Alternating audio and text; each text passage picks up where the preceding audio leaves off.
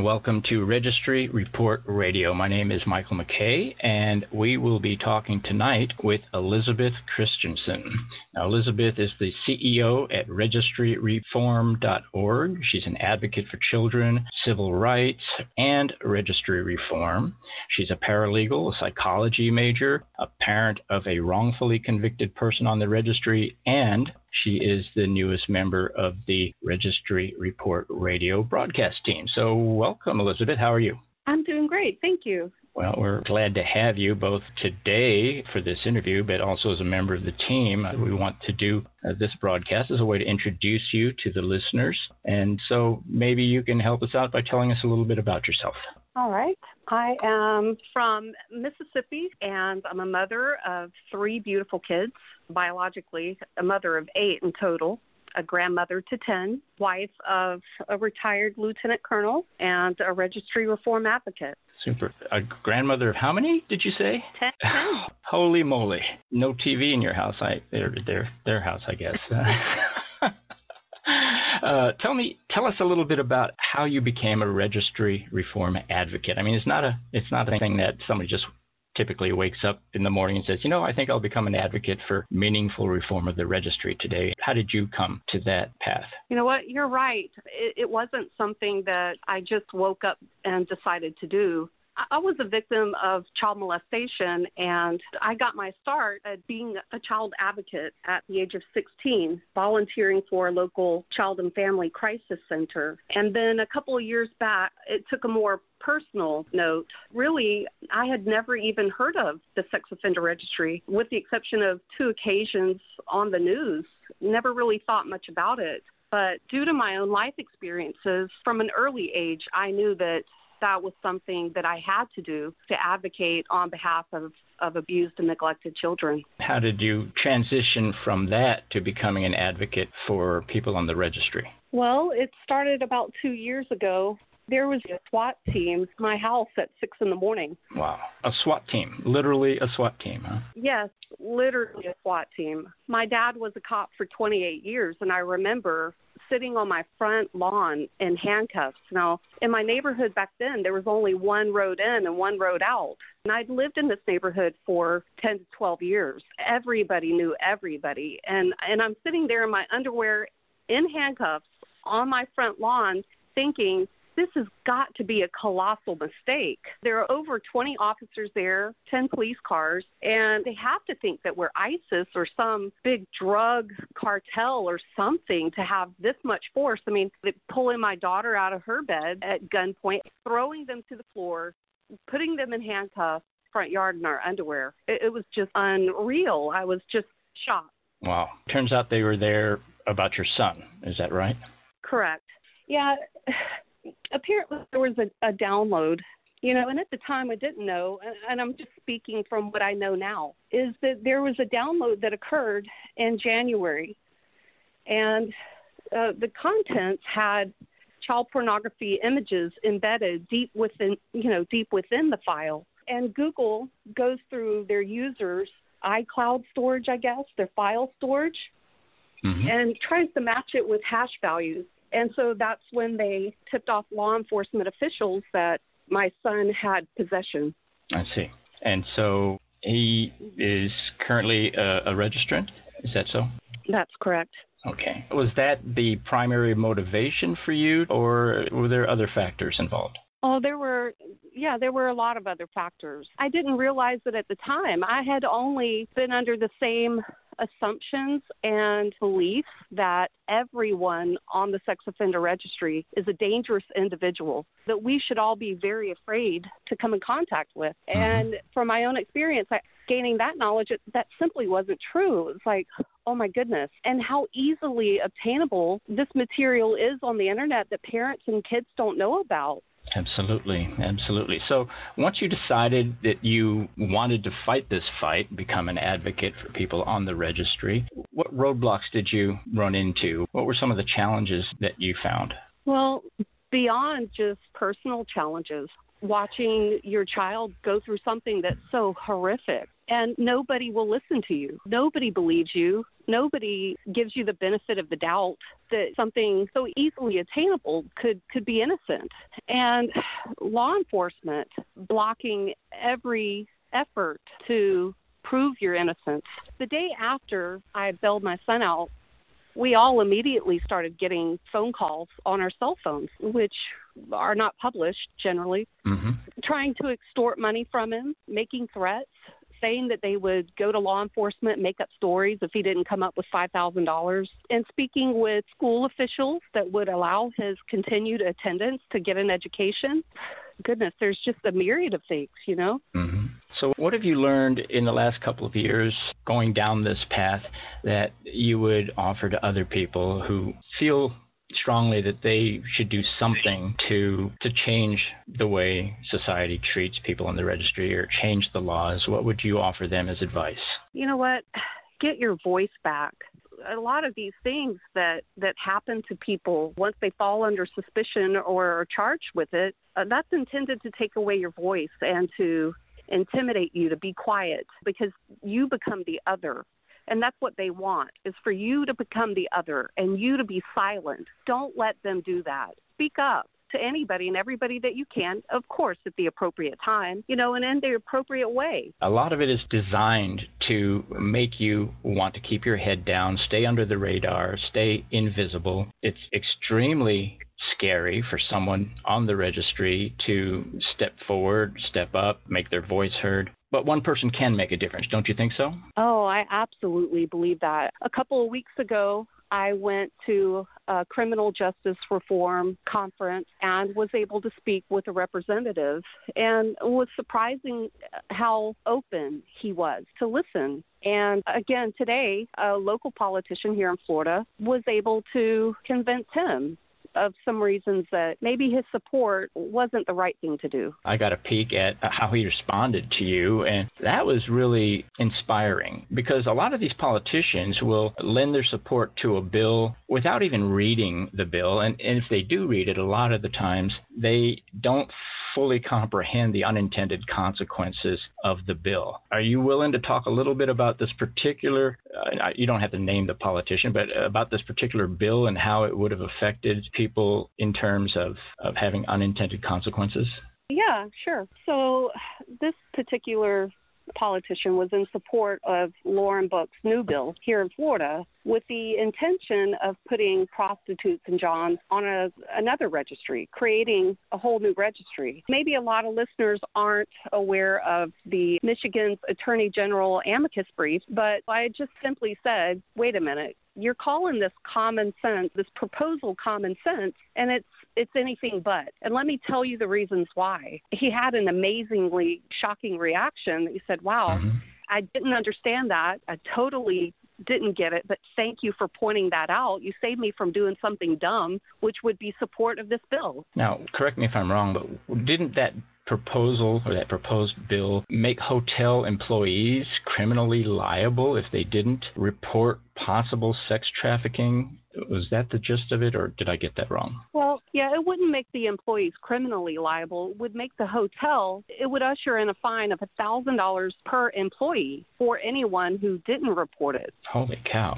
And by reporting it, they didn't have to physically witness sex trafficking. It was any sign of sex trafficking, at least as they perceived it. Is that right? Yeah, and and like I said to him, do we really expect for these employees to be sophisticated like we expect from law enforcement? Mm-hmm. I mean, that's ridiculous. Yeah, there have been several articles published in the news media recently asking people or encouraging people to be aware of the so-called signs of sex trafficking, uh, and most of them were just ridiculous. For example, an older man with a younger woman, it's a sign of sex trafficking. To expect a hotel employee to literally pick up the phone and call the police and say, hey, there's a person checking into the hotel here, much older than the woman he's with, you know, you should come right away. It's almost ludicrous to the point of being farcical. So yeah, but you were able to get him to to see the light. Yes, and he apologized profusely, stating that was his job as an elected official to fully vet the bill that he finds to be counterproductive and totally ridiculous. I, I was just mm-hmm. going to add to your comment there's a 21 year age difference between my husband and I. And in fact, right after we got married, and bought our first home, the loan officer, when I walked into the office, said, Oh, and is this your lovely daughter? I mean, Yeah. You know, it, and my kids have, my dad did construction and he built holiday inns all across the country and always took some grandkids with him. I mean, think about how many times we would have to call the police on spouses or grandkids staying in a hotel room with family members. It's, it's mm-hmm. absurd. Right. Now, you've also been involved in an effort to get people to uh, send letters and, and comments to a, a political committee in Florida. Maybe you could tell us a little bit about how that works and how it's working for you. Well, like I said, I, I went to a criminal justice reform seminar sort of a couple of weeks ago. And when I talked to the representative about the technical violation and the lifelong restrictions that could send someone back to prison, he was mortified. Simply said, Can you put something together? Nobody's ever brought this to my attention. This is completely under my radar. And so, yeah, I put together a presentation and invited a few others to also add commentary and valid scientific research that shows that the sex offender registry is just out of control and doesn't offer anyone any safety. It's just someone's worst nightmare, and you don't know it mm-hmm. until you're caught up in it. Absolutely. Yeah, a lot of people don't realize that most of our elected representatives are just people, just like you and I. They're not experts on the things that they vote on. They depend on people like us and unfortunately people unlike us to educate them on what some of these pending bills mean and if we don't speak up, then the only voices that they hear are going to be the people who want to burn us all at the stake to Correct. to push a tough on crime, tough on sex offenders sort of agenda. And we don't expect them to be entirely sympathetic to us, but we do expect and want them to hear both sides of the argument before they make a decision. And if we keep our heads down, we try to stay under the radar and, and don't speak up. Um, and I and I started thinking about that today from the local politician who said, I, I didn't realize what this bill said. I didn't realize what this bill meant. And it mm-hmm. even goes further than that. That we look at these politicians and say, well, that's their job. Well, yeah, but we can't really expect them to be educated in every aspect of every law and every bill and every proposal. So the responsibility does fall back to us to say, hey, wait a minute, you are really overlooking this. And this is a huge problem. And let me share with you why. And instead of going in in an aggressive manner, because we're so traumatized and violated by these laws, we should give our lawmakers the benefit of the doubt that maybe they don't know better. And instead of going in so aggressively, just say, okay, and give them the opportunity. Share the facts and then give them the opportunity to respond. Right. I'm assuming that your son is no longer incarcerated. Is that so? That's correct. Okay. Has he expressed any desire to become an advocate, or is he letting mom do all the the uh, heavy lifting here? Oh no, absolutely. He um, what got him into trouble, and I'll just be brief about it. But he was recognized by state senator for having the highest test scores in the entire state and was offered many great opportunities for near perfect ASVAB score. And he was pointing his attention to internet technology. And that's why I say that's what got him into trouble is he was just rampantly exploring everything out there. And this book came up and said 25 free computer books, download today. Oh, he just consumes information. He, he's such a mm-hmm. smart kid. You just went through a, a thing where he was accepted at a university and then rejected almost immediately after. Maybe you could tell us a little bit about how that uh, went down. Oh, yeah. Uh, yeah, he he was stood into a college and signed up for classes, paid for them, and within days of attending, they called him into admission or the administration office and said, "Well, there's a problem. You don't have internet access. Just sign back on to the website and reschedule your classes. You'll be good." A couple weeks went by. He regained internet access, went back onto the internet. There's no record of him. Called for weeks. No one called back. So he went into the college and they said, "Well, wait a minute, we're not so sure about this. You're going to have to go to a hearing. And so he thought, okay, they just wanted to ask him questions about what happened. And, and he'll freely share it with anybody. And I'm so proud of him for being open about it. At any rate, he went to the hearing, and there was a police officer there and a couple of administration staff or whatever. And they said, okay. They just completely humiliated him, rude and just awful. And then he came back home and he waited. And then he received a letter saying, well, even though adjudication of guilt had been withheld, even though your crime wasn't violent, you still have a smudge, a smear on your record, and and by Florida Statute 1001.648A, we have the privilege and the right to turn anyone away that we feel like wouldn't put our college in the best light. So they denied him.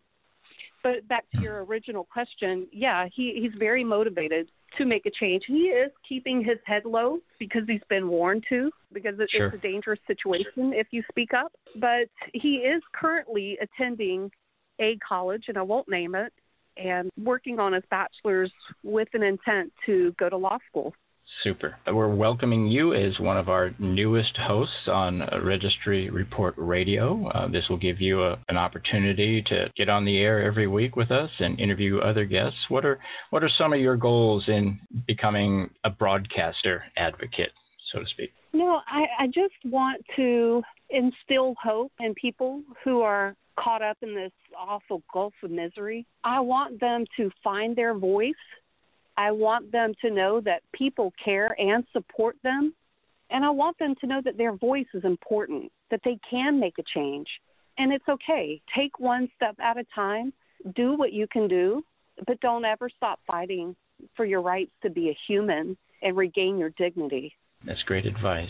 Well, I just want to thank you so much for not only being my guest on this episode, but for being a co host on pretty much all of our upcoming episodes. You'll get a chance to talk to some great people as well. And I also want to let our listeners know that, uh, at least in follow up episodes of Registry Report Radio, you'll actually be able to call in and ask our hosts or ask our guests questions of your own or, or make comments of your own. We'll also have an online chat room for those of you who have a Blog Talk Radio account, which you can get for free at blogtalkradio.com. So we have a lot of great shows planned for you. Next week, we'll be talking to Mary Sue Molnar, who is the executive director of Texas Voices for Reason and Justice. She's an amazing lady, and she has accomplished so much at the helm of that organization. But I'm especially excited about asking her what she's been doing the last couple of weeks as a lobbyist in Austin, Texas. She's also has some great successes to uh, report to us. So I'm excited. How about you, Elizabeth. Excited about being on the show? Oh, I'm very excited and excited about you and our other hosts and and just really grateful for the opportunity. Oh, that, that reminds me. I, I, do want to mention our other hosts. In addition to Elizabeth Christensen, we have also Shauna Baldwin, who appeared in the award winning documentary Untouchable. If you have not uh, seen the documentary, you can at least see an excerpt on our website, and that's at registryreportradio.wordpress.com. You can see the video featuring Shauna Baldwin. Uh, she also has become an outspoken advocate, and we want to give her a platform uh, to do that with. And our other host is Dwayne Daughtry, who is a blogger at Subjective Belief and uh, working towards a PhD in social policy. So we are all excited about uh, the show. Uh, we hope that you will get excited about it and join us, at least by listening every week. But even better, you can call in, participate with your questions, comments, and even in our chat room. So, welcome aboard. This has been a bonus episode introducing Elizabeth to all of you and getting us started hopefully on the right foot. My name is Michael McKay. This is Registry Report Radio, and we thank you for listening.